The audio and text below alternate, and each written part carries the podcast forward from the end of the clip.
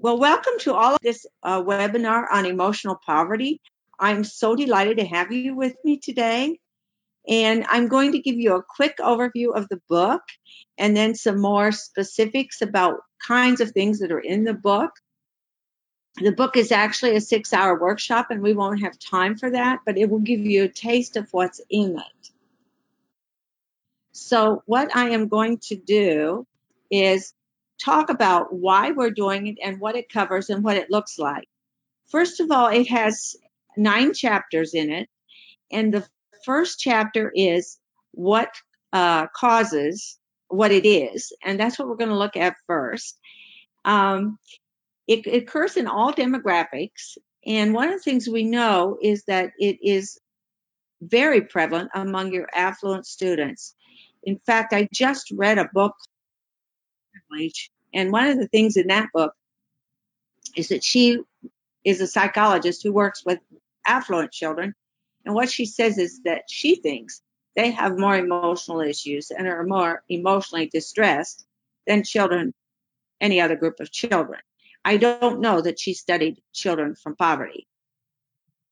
What we do know is this is that the way I'm defining it in the book is it's not a clinical disorder. You won't find it in the DSM 5.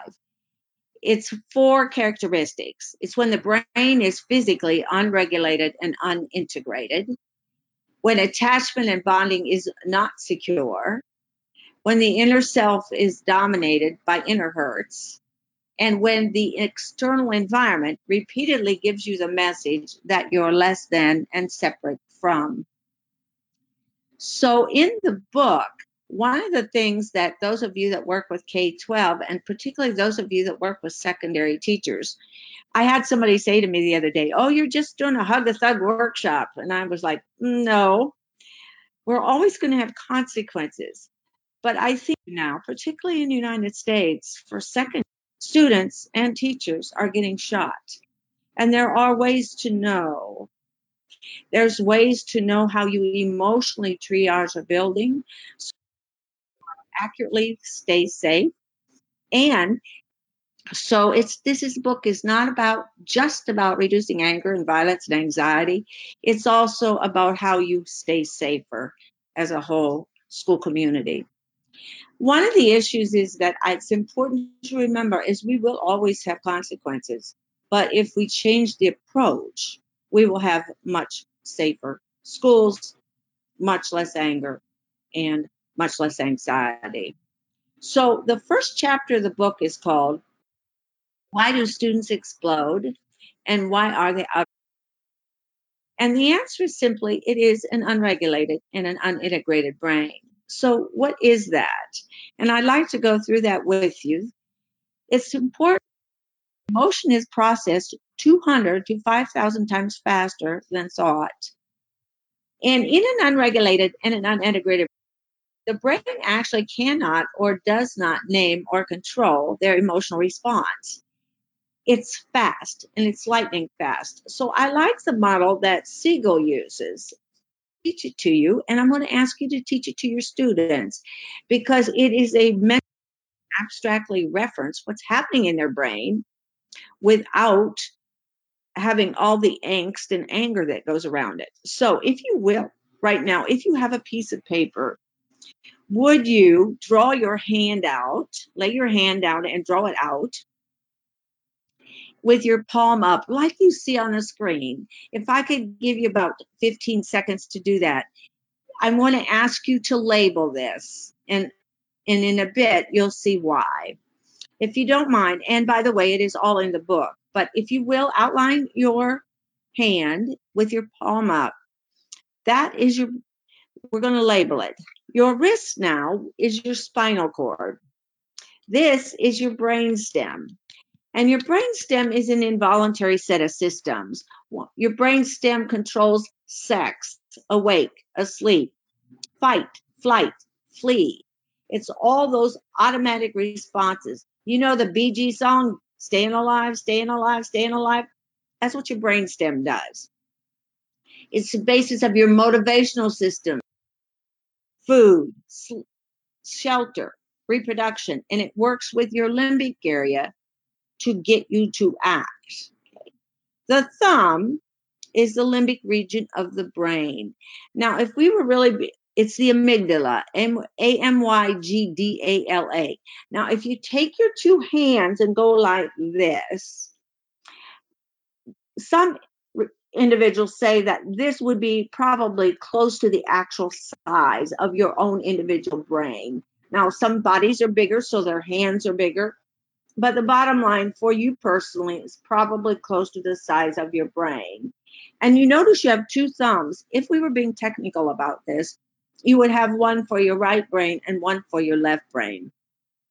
And what we know is this is that this is the amygdala. It's your emotional center. It with your brainstem emotions. See, one of the things that happens when you're very young, when you're an infant, is that you begin to seek out and check out information that you have mo- millions of stimuli coming to you at once. So your brain has to figure out what is really important to pay attention to. And your caretaker often helps you kind of decide that this is important to pay attention to, this isn't. So in this of the thumb, it is structured through the environment and our relationships. And what do you pay attention to? You know, your your caretaker, your mother brings your milk to you. Oh, you like the smell of that. What you you associate a good feeling with that. That is the beginning of emotions. And emotions either move you towards something or away from something. Cortisol is released if this gets activated. It can be traumatized. This thumb, our emotional states to a large extent are created without any kind of conscious knowing because they're created so young. And because it's structured by the time we're three years old, it gets restructured in adolescence. But many, many things are recorded at a level that we are not aware of. It integrates experiences. And this, the limbic area, the thumb, the amygdala, along with the hippocampus, helps us create this tapestry of emotion. The back of your hand, the fingers over your thumb, are your cortex of your brain. It's it's what covers your brain, okay? And it is where you move your brain from feeling and reaction to thought and idea presentations. And it allows us to think about our thinking. And the two middle fingers of this are the prefrontal cortex. This is right up here working memory, impulse control. It is where we do planning, it is reward analysis. Well, what happens when the your sense of time, your sense of self, it controls impulsivity, has insight and empathy. It's where you get your moral judgments.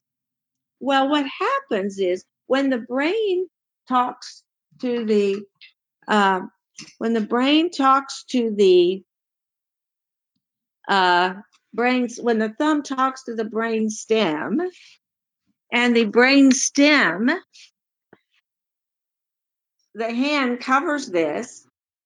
It's integrated when it talks to this.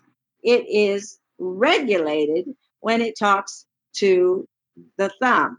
So when your emotions are integrated and regulated, your amygdala is talking to your brainstem and it is regulated by your prefrontal cortex, by your thoughts. When this doesn't happen, the brain explodes and it's in, in your face.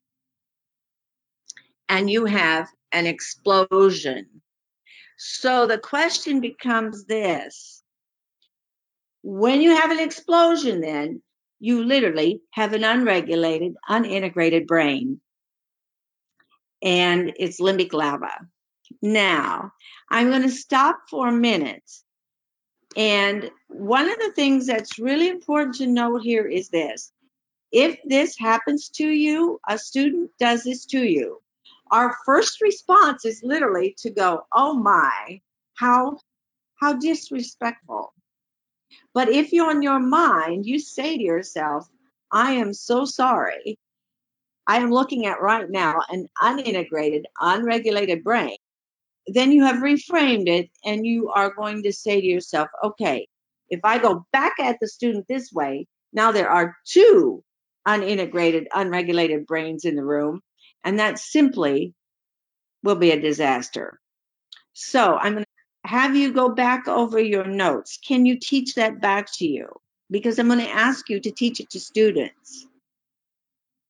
I didn't realize how powerful this was until I was teaching this to a friend of mine who's a college professor, and his ninth grade student uh, son was with him, and we were talking about something, and his son said, um, "You know, that's me." He said, "I was explaining to him, and we were talking about it, and he said, that a lot of times I'm like this."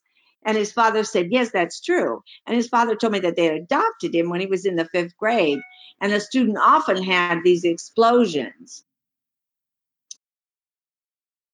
I forgot about it. We went on to another conversation. About a half hour later, this young man was talking about something and he said, You know, I was at camp and this man, another camper, threw ice at him in the shower, threw ice over the shower at him. And he said, You know, my hand went like, and then he said, My thumb came out, but it didn't. And then I went like this and I controlled it. And I thought, oh my goodness, how fast you began to figure out how to represent what happened to you in a way that is representational and you can address it and you can talk about it and you can think about it.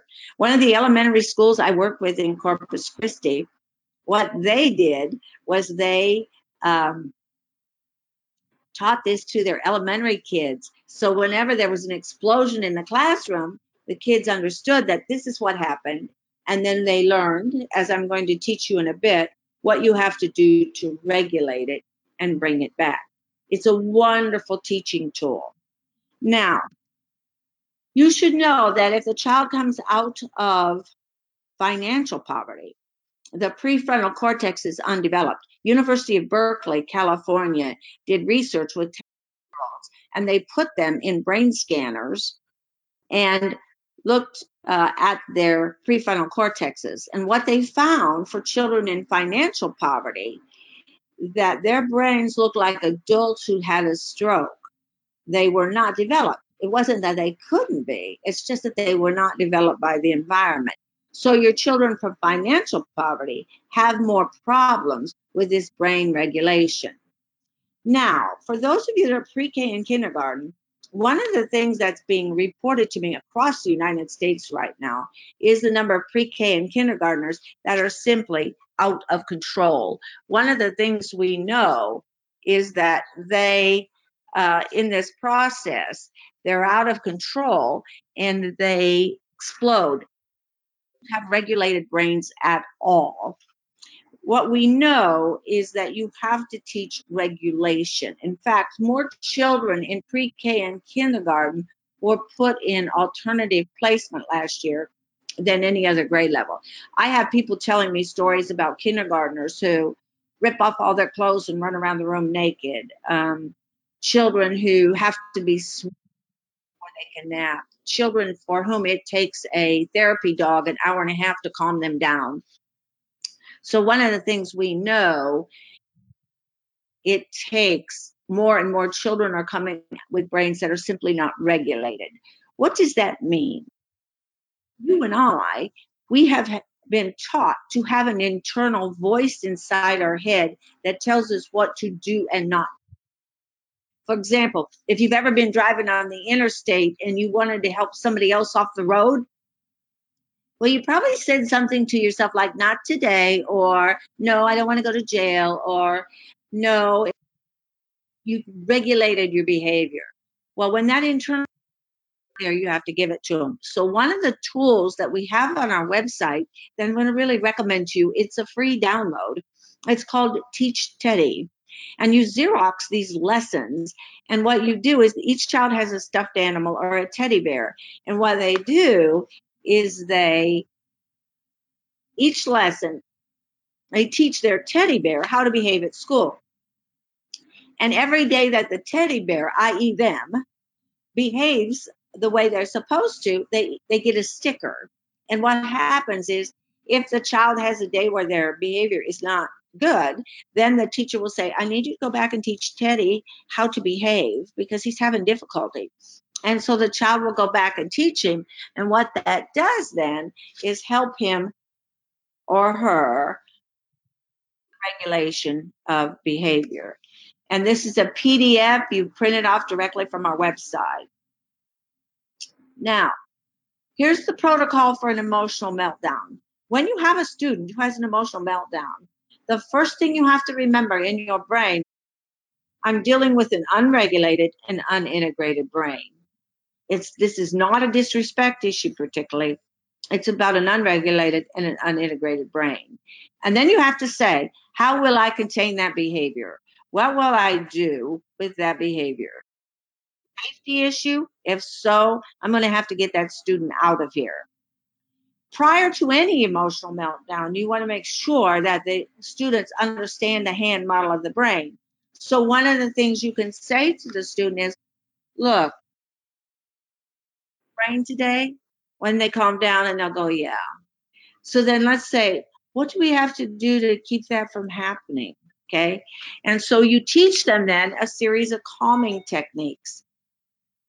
And I'd like to teach those to you. And there's another technique called validation. So, what are calming techniques? Well, several of them. I'm only I'm not going to go through the whole list with you. I'm going to give you two or three. But one of my favorites, of course, is water. 10 to 12 ounces of water, particularly for boys, is very beneficial because it does two things. It metabolizes cortisol, okay? And cortisol creates anxiety. What cortisol does is a chemical you produce when you're upset, and it actually changes your physiology. It increases heartbeat, several kinds of things occur. So, water will calm that down. And one of the things you can tell after they drink water, what you can tell when the water is working because their shoulders will start to relax. Another tool I love is looking up. Looking up when the eyes, uh, how many of you have children that cry all the time? If you tell them to look up, see when your eyes are anywhere across the top of your forehead between 12 and 10 and 12 o'clock if your face is a clock what your brain is doing neurologically is accessing what is stored visually. When your eyes are moving between your ears, what your brain is doing is accessing what is stored auditorily. When your eyes are down, you're accessing what is stored uh, emotionally. And when children get upset and start crying, their eyes are down a lot because they're crying. If you tell them to look at the ceiling Okay. And then I usually had them do something like draw a guitar or something like that. The thing is, they're not able to to uh, the emotion. See, one of the things we tell students, a lot of times students get upset because of an academic issue that they're having difficulty with.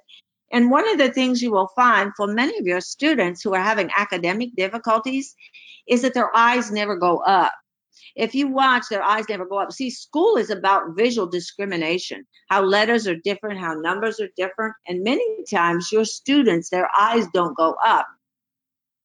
So what you do is this is you tell them to look up and we tell them your brain is like a camera.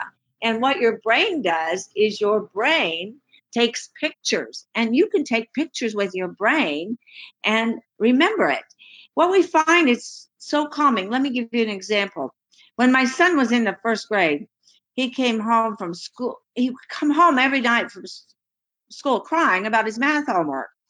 And I was surprised because he had an almost perfect auditory memory. But this was problem solving.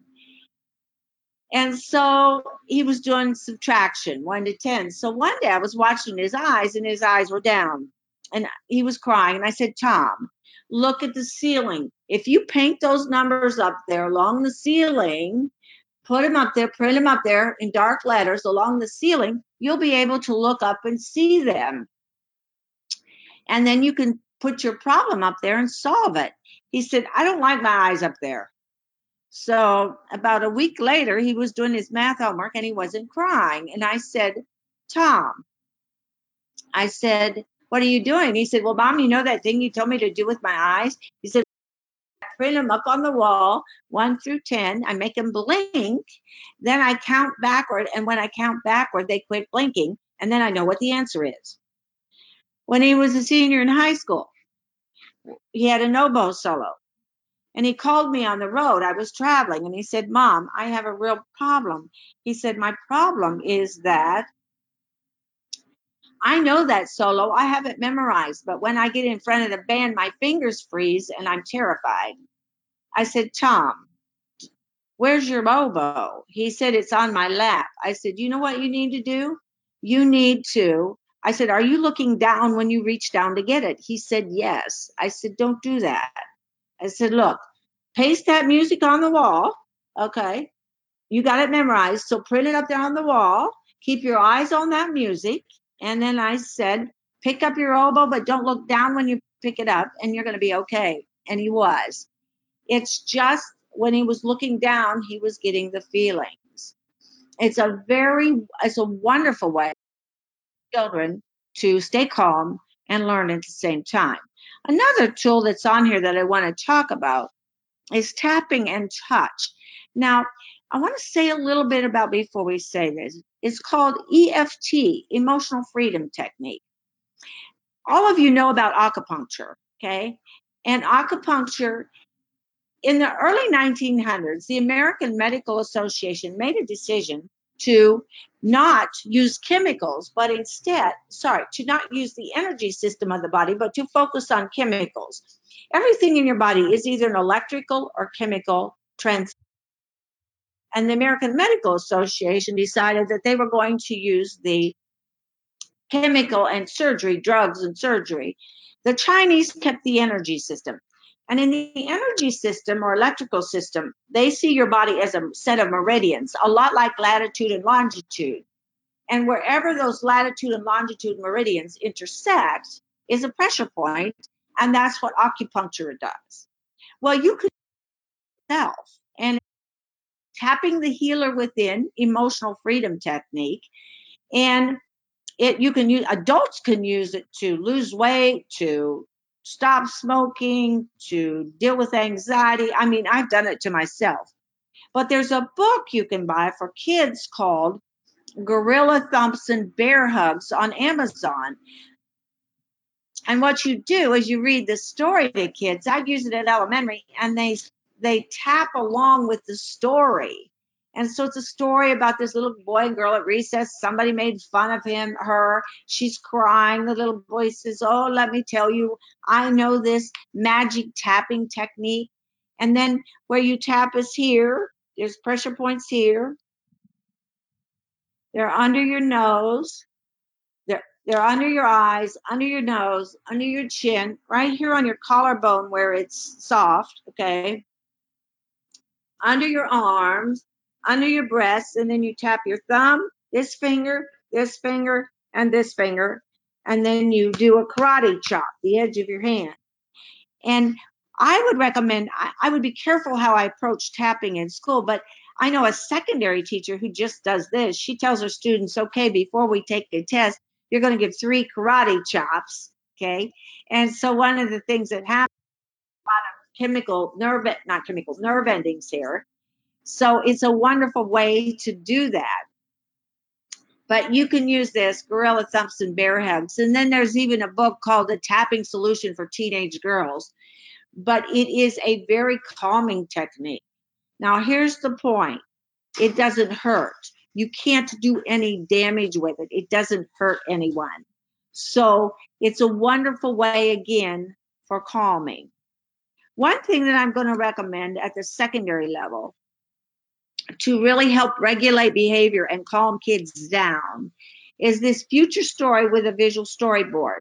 And what you do in this case is this you have students take an of paper, they go to the internet and they put one picture on there for each of these things what their high school diploma looks like, military school, What kind of work do they want to do? The car and the vehicle, the pay, what kind of money do they want?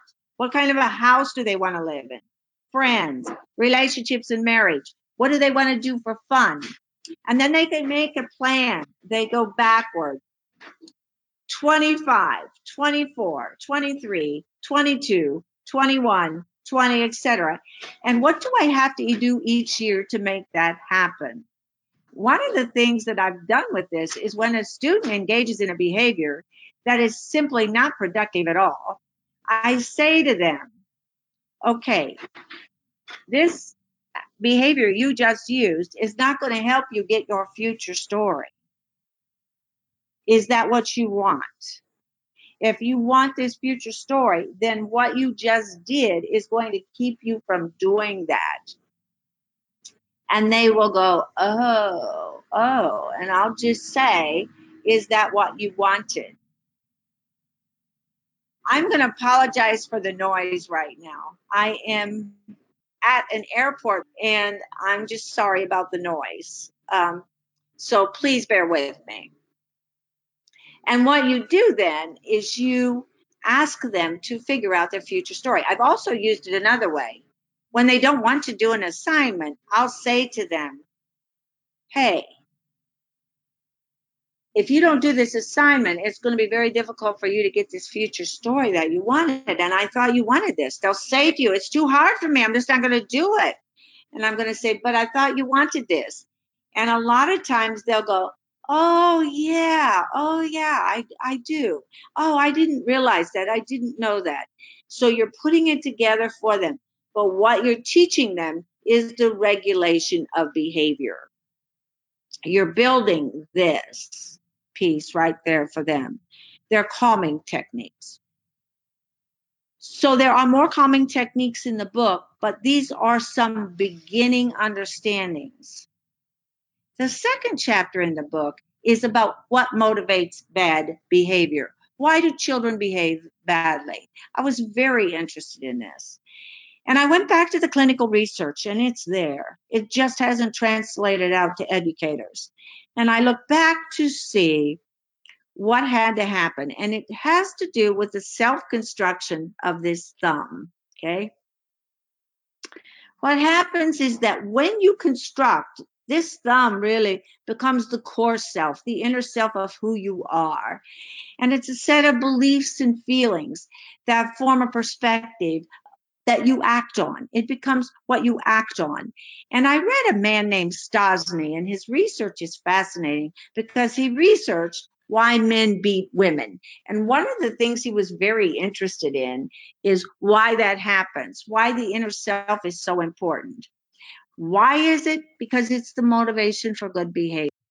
And in the book, I look at the clinical research about what has to happen from birth to one, from ages two, one to three, years two and three, four and five, six through puberty, puberty through 18, that has to do with the development of this inner self.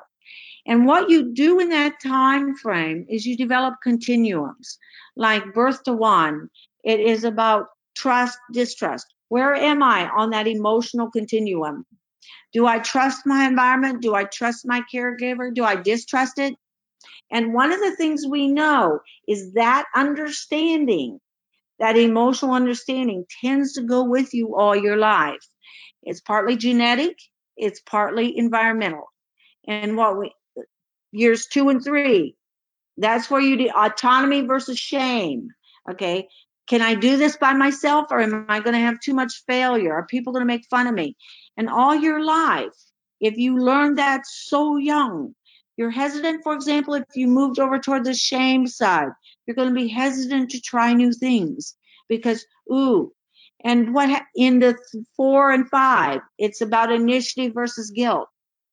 Let me do it. Let me do it. Let me try it. And a huge, huge issue around fairness, whether things are fair or not. And so these emotional continuums get imprinted very young and it becomes the motivation. Now, they get redone in adolescence and you can change them all your life, but they're deeply imprinted then. I see myself as more distrustful than trusting, if I see myself as more shamed than I can do things by myself, more guilty than initiative, those continuums, industry versus I can't try, okay, then I'm going to think of myself at a deep level as needy, a victim, harmful,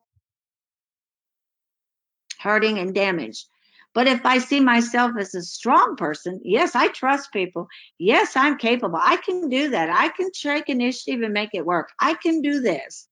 Then I see myself very compassionately and very positively at an inner, inner self.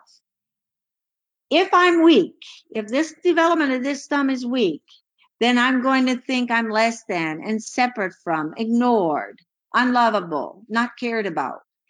If I am strong, then I'm going to believe I belong. I'm equal to, I'm a part of, I'm nurturing, I'm lovable. And the research is this I'm going to engage in the behavior that reinforces my inner self. So here's what motivates bad behavior. If I see myself as less than and separate from, it's tact. If my brain is unregulated and unintegrated, then I'm going to be angry. And angry is fascinating for this reason.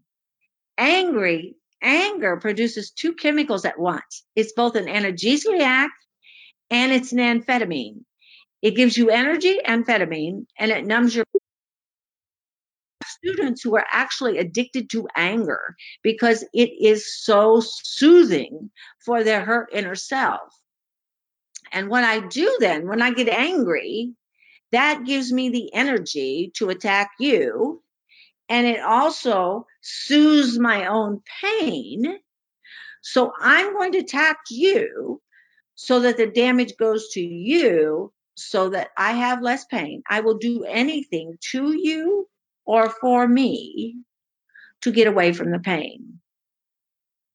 And it is just an explosion because this is not integrated, this is not regulated. And so it motivates bad behavior. So, for that reason, in the hard research, the more punitive and negative the discipline, the more bad behavior you get. Because it just reinforces that the inner self is bad. Now, there's a technique I'm going to teach you called validation that will help you move a weak inner self to a strong inner self. Chapter three. So I'm skating over this pretty fast with you. I'm leaving a lot out. Chapter three is why do discipline strategies work with some kids and not with others? And it has to do with this further development of this thumb. It's called bonding and attachment, and very heavily researched by two researchers named Bowlby and Ainsworth. And what Bowlby theorized, Bowlby was fascinating because he said this when a baby is born, it basically cannot tell one person from another. Yet by their first birthday, they know who they like and who they don't like. They can tell who's familiar and who's a stranger. When the person they love leaves, it creates anxiety and loss. When they come back, they're joyful, happy to see them. Without on this foundation, it seems that the emotional life is built. And without this foundation, there is risk for future health and happiness.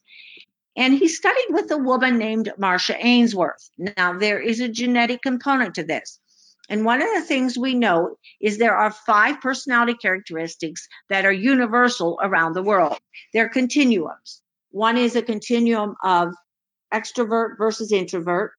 One is a continuum of open versus closed. They're continuums. But there's also a genetic component. For example, anxiety. Another one is autism. But what Marcia Ainsworth and John Bowlby discovered is there were four basic styles of bonding and attachment. And I want to explain these to you because it's why discipline works for some children and not for others at all. And one of the things that becomes very important as we talk about this is your ability, you'll recognize these students as I talk about them. And two of these bonding and attachment styles are where the majority of the shooters come from. So, what are they? Well, first, let me tell you about the research. John Bowlby theorized that if you were emotionally well, he said that someone who's emotionally well has bonding. In other words, they're bonded, they belong, and safe. And that if you feel like you're loved and you feel safe in your environment and with people you love, then you will free be free to explore. So what Marcia Ainsworth did is she took one year olds and she put them in a room with toys. And she had their caregivers come in and drop them off and leave them there. And periodically the caregivers would work walk through the room, but she also had strangers walk through the room.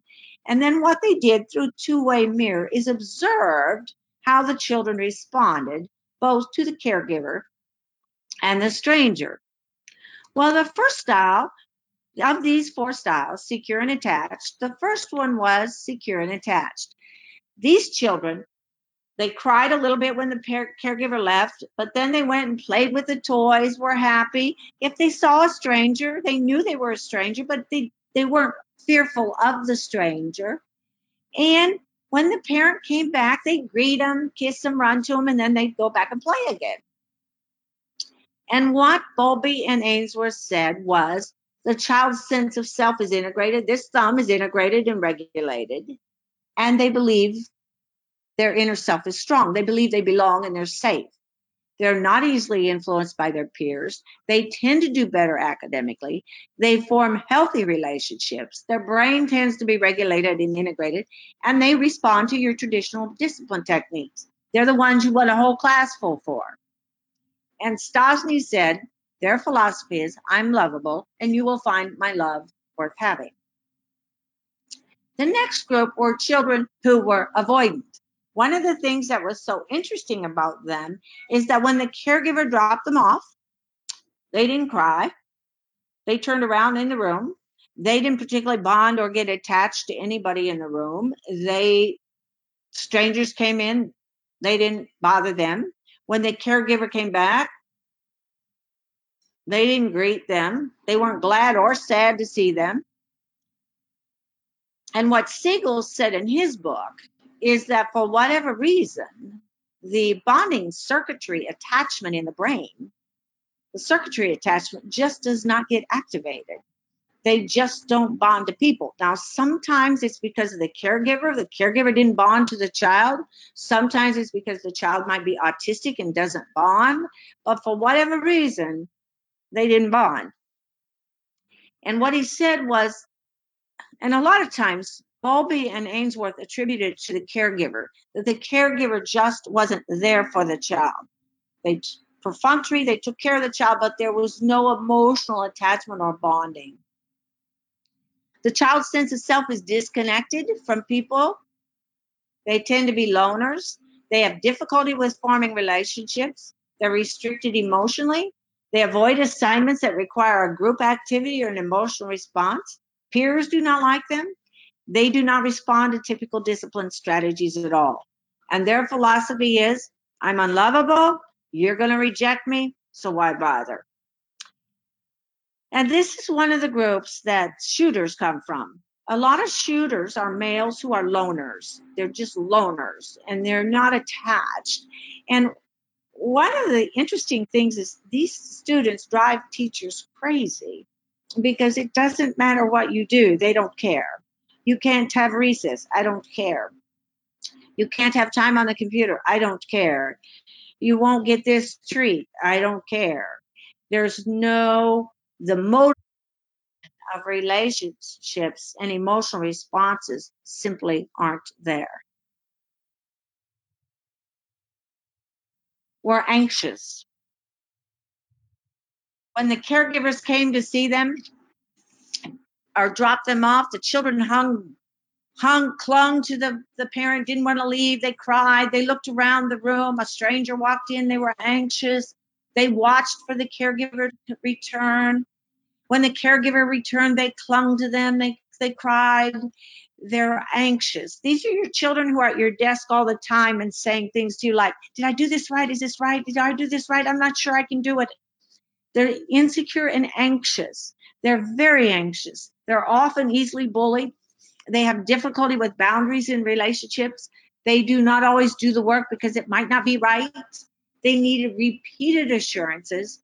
And if there's a relationship problem, they're sure they're the fault. And their philosophy is I'm not lovable, but you are so loving that I will do anything to get you to stay or like me. The last group is safe and dangerous, or disorganized and dismissive, but they are both safe and dangerous. In the research, Stosny says that this is 10% of the general population, but 80% of children who come from drug addicted households. And this thumb on this child is fragmented. One of the things that happens in abuse is that in order to survive the abuse, the individual often focuses on a detail that's insignificant just in order to survive. But a lot of things happen that gets recorded at the subconscious level, but not the conscious level. So they don't know it's there. So they react and don't always know why. And the child's sense of self is fragmented, unregulated, and unintegrated. They operate out of fear and anger. They cannot name their emotions. They have parents who are often safe and dangerous, and they tend to rage when angry. Few boundaries, little attachment. They do not respond to typical discipline techniques at all. They need development of regulation and inner strength. Their philosophy is I'm lovable, but you're either too insensitive or you're just not worthy of my love. The two shooters in Columbine fell in this group. In fact, they wrote in their diaries people should be killed. They're no better. They're not as good as animals. They don't deserve to live. They should be killed. Let me tell you a story about safe and dangerous because it's it's a hard concept for people to get. But the person is both safe and dangerous. A high school principal told me this story, assistant principal. He said, Ruby, because he and I had been talking, he's they had this 17 year old boy in his building, and they had suspected that they knew they had a student coming into the faculty lounge, and what the student was doing was putting a paper towel down in the toilet, brown paper towel, defecating on it, then covering it with white toilet paper and leaving it there because it's not flushable. Well, the principal told me this boy, from the time he was in elementary school, she would come up to school yelling at them, screaming at them. She was going to litigate them. She'd wave her cell phone. I'm going to do get this for you. You did this to me. Well, they put cameras on the door of the bathroom and pretty much figured out it was this student. So when he called the mother to tell her that his son was her son was suspended, she defended the son, said no, it couldn't be true. They were picking on him. Well, that weekend there was a party. A high schoolers had a party, and this 17 year old boy had paid a high school girl $20 to borrow her car and he had taken the car, taken a 14 year old freshman girl who was a virgin in the back seat, brutally raped her. She was in the hospital for several days. Well, when the police came up to school the week before, two days before Christmas, to arrest the boy as an adult for rape, the principal had to call the mother. And the mother said, You know what? That boy and the man in the house. Now, I don't know who that was. That boy and the man in the house got in a fight. I called the cops. The cops said I had to press charges against them both. She said, I refuse to do that. You know what I've just decided? She said, that boy is worthless. He can go to jail. I don't care. I'm not going to have anything to do with him anymore. And the principal said to me, Ruby, what I understood is the boy is safe and dangerous. She, he said, all this time I thought he was psychotic, crazy, neurotic. He said, he's had a safe and dangerous mother, and he's safe and dangerous. I said, yes, he's safe and dangerous. And what we know is that for these children, they don't respond to discipline at all.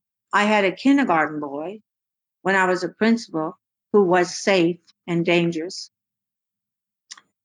Um, I don't think I've ever cried for a child as many times as I did, but he was hurting other children. And so we had to contain him uh, and remove him from the building.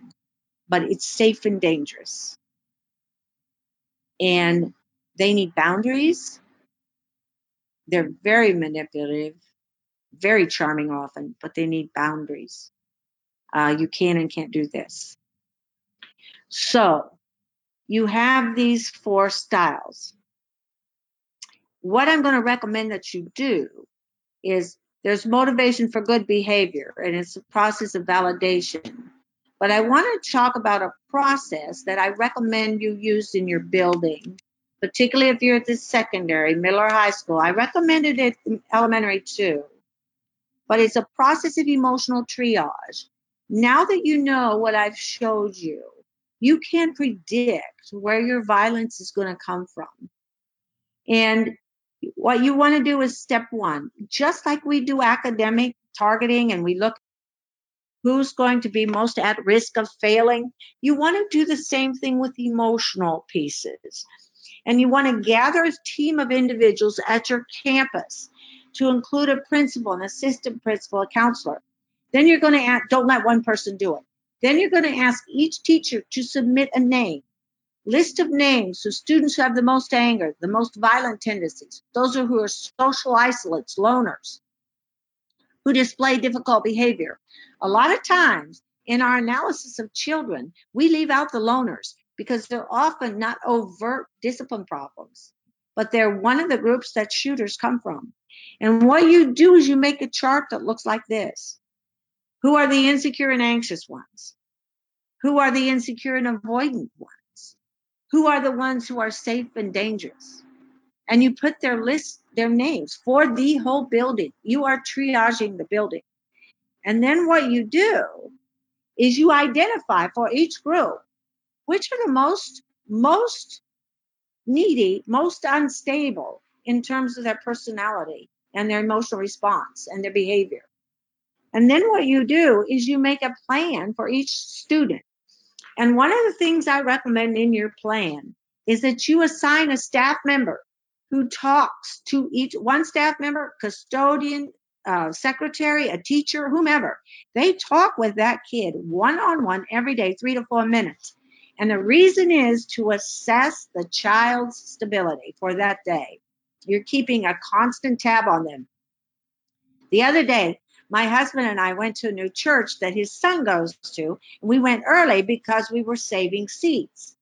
Well, while we were there, they had all these church members who were milling around the audience. Three different church members came up and talked to us. Oh, who are you? Why are you here? Oh, oh, really? Yes, we know them. Yes. Oh, where do you live? When we got out of there, I said to my husband, I said, You do know that was the church security team. And he said, What do you mean? I said, Look, they're using current church members and they know everybody who's going to be in that anybody who comes in that's not their normal member they know who they are i said ever since that church shooting in texas they are trying to figure out are you safe or are you dangerous do i know you and should we watch out for you and the schools are going to have to do the same thing what is the stability status of that kid every day I had a high school principal in Georgia tell this story. He's got 3,000 kids. And one of the things he started doing, now he's a big teddy bear kind of guy, but one of the things he started doing was every morning at the end of the PA system, he'd say, And I want you to know I love you. Well, he did that for a week or two and no response. And he thought, you know, I better probably stop doing that because it's these are high school kids. So he stopped it. Within three days, he got 30 emails from kids that said, Why did you stop telling us you love us? So he started doing it again. said one of the things that happened in his school is that he had a situation where a kid, and he said, I'm always in the lunchroom, always in the lunchroom. You learn a lot about kids in the lunchroom. And he had a kid tell him that another student had a gun. And so what he did is he found where the student was and he, he found his, but he found his SRO officers too. And they wanted to go in there, charge, grab the kid, yank him up against the wall. He said, Oh no, we're not going to do it that way. So he went into the cafeteria. He had his phone up like this and he pointed at the kid and he went, Your mother, your mother. Okay, come, I need to talk to your mother. So the kid got up quietly out of the seat, followed him out of the room, followed him into another room where the SRO officers were waiting, put him up against the wall, hands up, and sure enough, he had a gun under his shirt. He said, but we did it quietly. We did it without a lot of fuss. We did it without noise. We did it in a way that was respectful, but we kept everybody safe. One of the things that has to happen and is there has to be this way of emotional triage. Who's monitoring the emotional level of these children? And you can read students, you know that. And then a referral system is in place.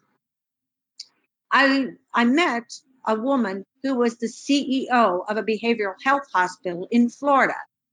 And what she told me is they were having so many adolescents come to her who were suicidal, uh, death, addiction, cutting, etc. And by the time they got to the hospital, the problem was that they were in emergency room, ICU care, and it was costing the hospital so much that they weren't getting reimbursed for it.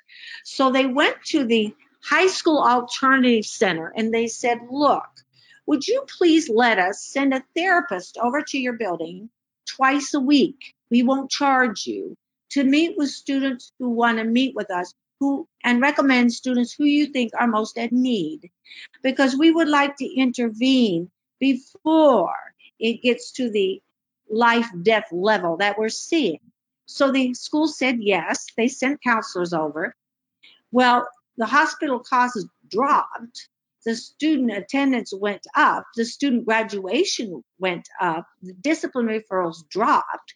It was a referral system that was in place. The boy in Florida who killed all those students, he had been kicked out, but he came back and he had been referred, but no one had followed up on referrals. This is an emotional triage process. And the feds call it a behavioral threat assessment. Who is most likely to cause you harm? This is a very simple way to do it. Teachers know, administrators know.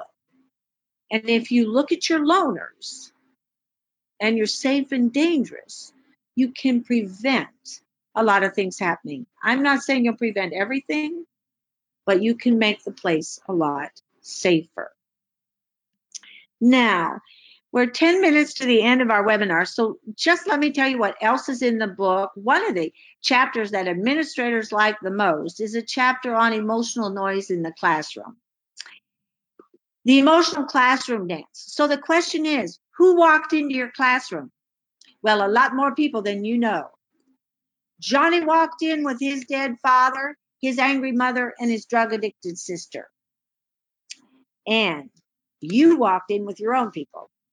Who did you bring inside your head?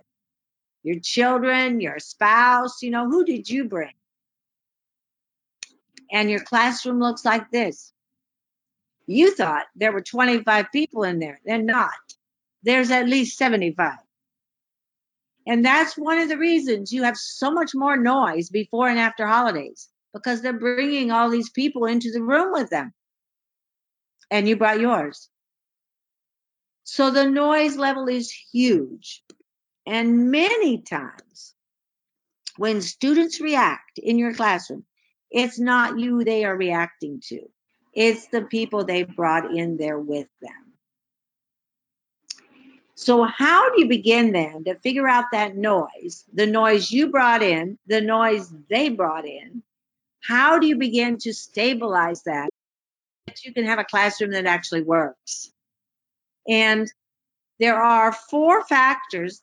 Here's what influences the noise in the classroom who the students brought in their heads with them, who the teacher brought in with their heads, the bonding and attachment style of the student, the bonding and attachment style of the teacher, emotional triggers. There's a chapter in the book about how you can figure out what your own a section in the book how you can figure out what your own emotional triggers are. There's different energy and stress levels that we bring in. The age and stage of development of the child, which is in the book, but then there's a whole section in there on predictable stages that adults go through all their life. Many people do not know that there's a whole bunch of research on adult development stages. Just like kids go through developmental stages, so do adults in their life.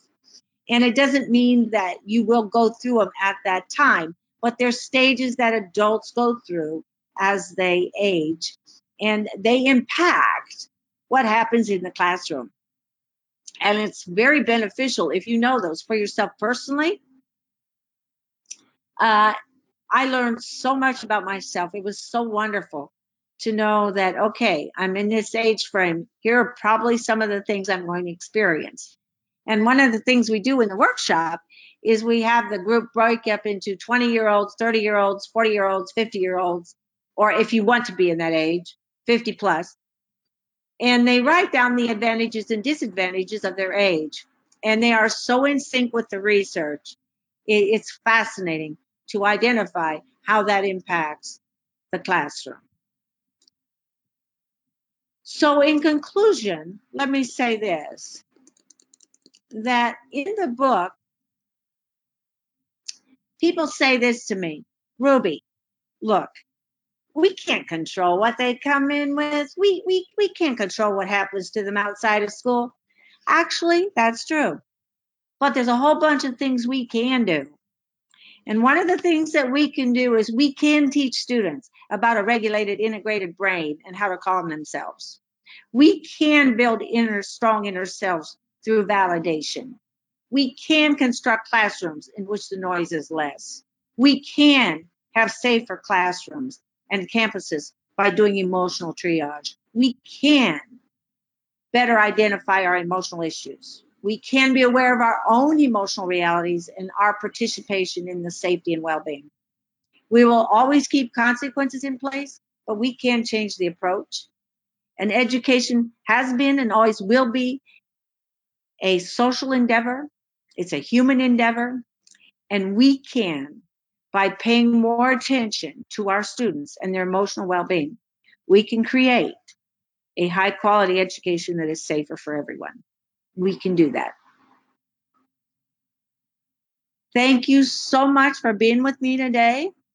Thank you so much for dealing with the extra noise level at the airport. And thank you for all you do for students. You can go on our website to get the book if you like. Thank you so much.